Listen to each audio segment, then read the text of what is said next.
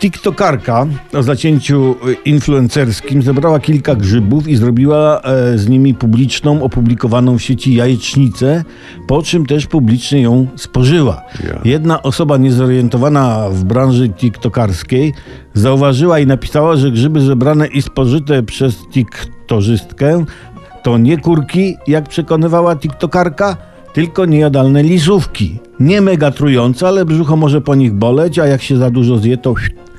Co ciekawe, influencerka na koniec dodaje, by nie zbierać grzybów, jeśli nie jesteśmy ich pewni. No i słuchajcie, coraz więcej Polaków zbiera grzyby. Mówią o tym statystyki, bo jest nas coraz mniej.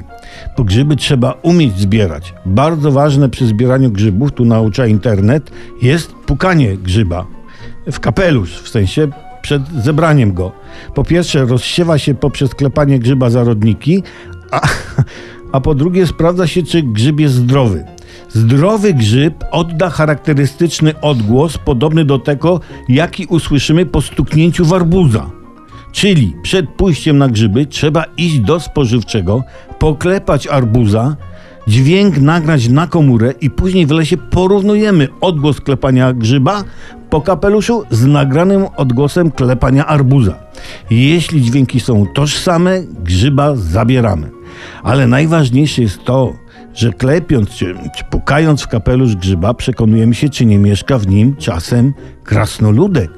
Jeśli po klepnięciu czy puknięciu usłyszymy cichutkie zajęte, to oddalamy się, zostawiając domek krasnoludkowi, żeby miał gdzie mieszkać, po prostu. I uważajmy na grzyby, żeby czasami nagranie jajecznicy na nich zrobionej, no nie było naszym ostatnim nagraniem.